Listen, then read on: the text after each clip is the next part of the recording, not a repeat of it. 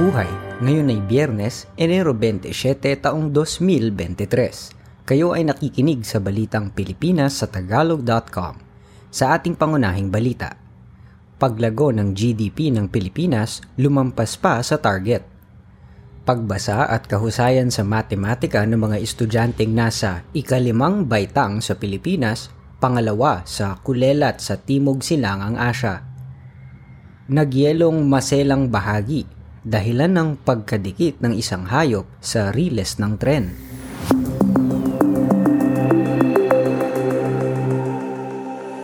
Nalampasan pa ng Pilipinas ang target nitong paglago ng Gross Domestic Product o GDP, ang kabuuan ng lahat ng mga produkto at serbisyong nagawa ng bansa noong isang taon.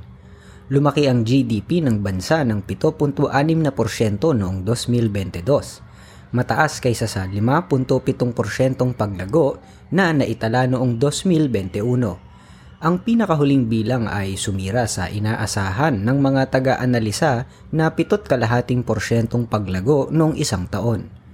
Nabali rin ito ang target ng Administrasyong Marcos na 5.8% paglago ng GDP para sa 2022 ang paggastos ng mga mamimili noong Kapaskuhan ang kabilang sa nagsulong sa paglago ng ekonomiya sa huling bahagi ng 2022. Samantala, ang palitan ng dolyar sa piso noong Enero 26 ay 54 na piso at 40 sentimo kada dolyar.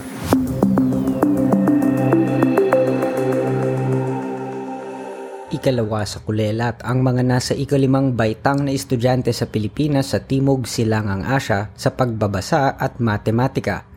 Base sa resulta ng Southeast Asia Primary Learning Metrics 2019 o SEA PLM. 10% lamang ng mga estudyante sa Pilipinas ang naabot ang minimum reading standard at 17% ang naabot ang minimum mathematical standard na inaasahan sa pagtatapos ng primary education.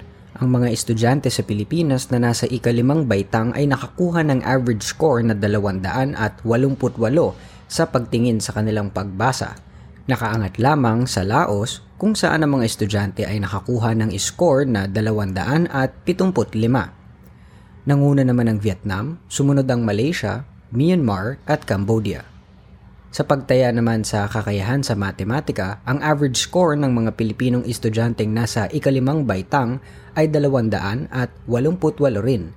Pero 17% lamang ang may abilidad na magsagawa ng operasyong matematika tulad ng fractions, unawain ng mga tables at graphs.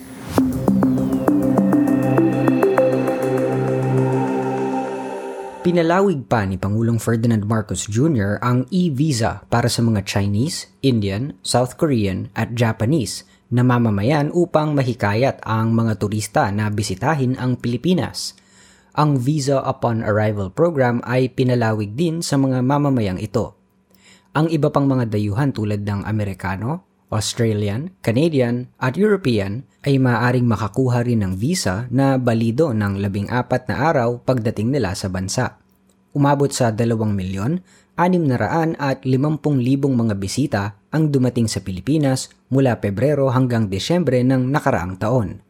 Mas mataas ito sa dumating na turista sa bansa noong 2021 na nasa 100 at 63,800 at 70 Gayunman, mas mababa pa rin ito noong wala pang pandemya na nasa 8 milyon, 200 at 60 libo.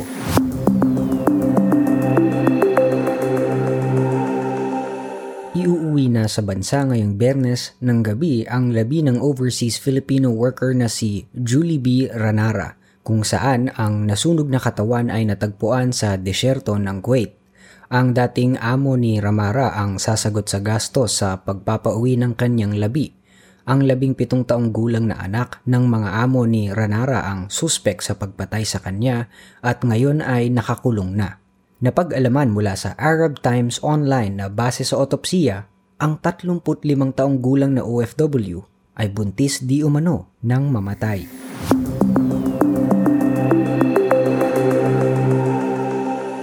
Hindi pa rin nagkakaroon ng pagkakasundo ang Pilipinas at China kaugnay ng pagpayag na manghuli ng isda ang mga Pilipino sa pinag-aawayang West Philippine Sea. Ginawa ni Pangulong Ferdinand Marcos Jr. ang pahayag na ito sa harap ng pag-iimbestiga sa pangyayari kung saan ang isang sasakyang pandagat ng Chinese Coast Guard na nagpalaya sa bangka ng mga Pilipino sa Ayungin Shoal kumakailan lamang nitong buwang ito. Ang insidente ay naganap ilang linggo makaraan ang pagpupulong ni Marcos at Chinese President Xi Jinping kung saan nagkasundo silang gagawa ng kompromiso sa pangingisda sa West Philippine Sea.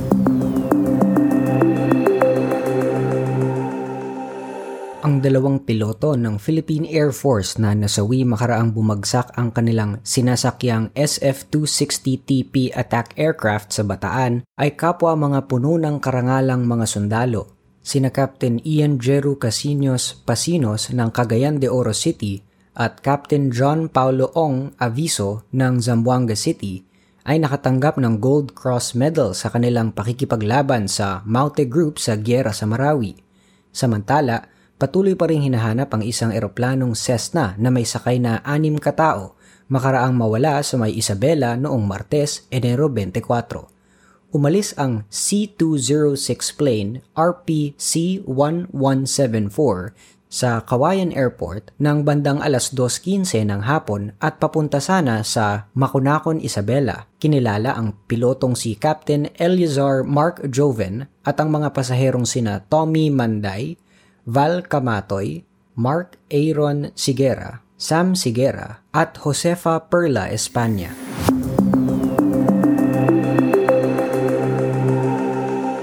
Sa trending na balita online, dalawang vloggers ang naaresto sa isang gas station sa Mawab, Davao de Oro. Gumawa kasi ng content sina Jonel Cordero at Arnold Rabi na kunwari ay umiinom ng gasolina. Sa kanilang video, makikitang bumili ng gasolina sina Cordero at Rabi sa isang gasolinahan na inilagay nila sa isang plastic na bote. Nagpanggap si Cordero na iniinom niya ang gasolina na pinalitan pala nila ng energy drink. Nagkunwari si Cordero na nagsusuka hanggang nahimatay, kaya't nagkagulo ang mga tao sa gasolinahan at tumawag ng ambulansya. Nang dumating ang ambulansya, Tumawa si Cordero at sinabi nitong prank lamang ang kanilang ginawa.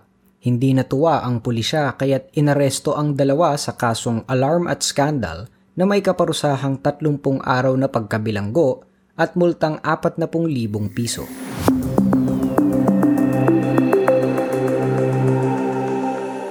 Sa balita sa palakasan, nagkamit ng pilak na medalya ang Pilipinong pole vaulter na si EJ Obiena sa Internationales Springer Meeting sa Cottbus, Germany. Pumangalawa si Obiena sa taga-Estados Unidos na si Sam Kendricks. Ang rumaranggong pangatlo sa daigdig na si Obiena ay nalampasan ang 5.77 metro sa unang pagtatangka. Pero hindi nagawa sa tatlong beses na pagtatangka na malampasan ang 5.82 metro na nagawa naman ni Kendricks.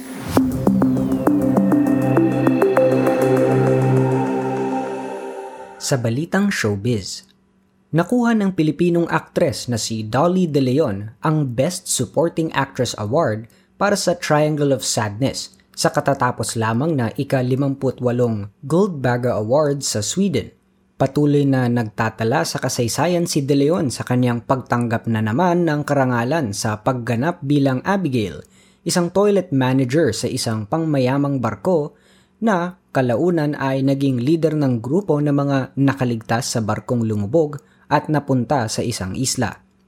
Nagpasalamat si De Leon sa Gold Baga sa karangalan sa isang industriyang ang katulad niyang Pilipino ay hindi madalas na nare-representa.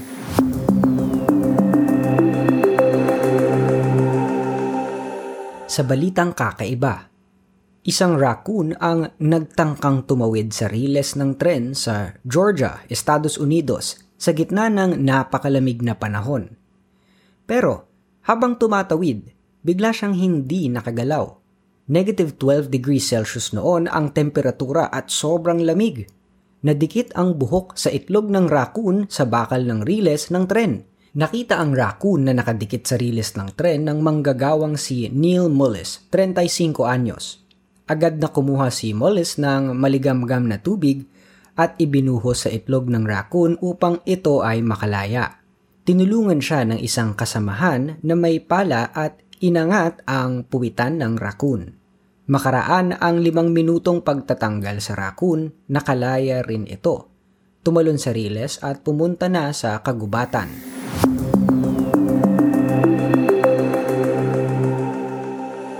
At yan ang kabuuan ng ating mga balita ngayong Enero 27, 2023 para sa tagalog.com.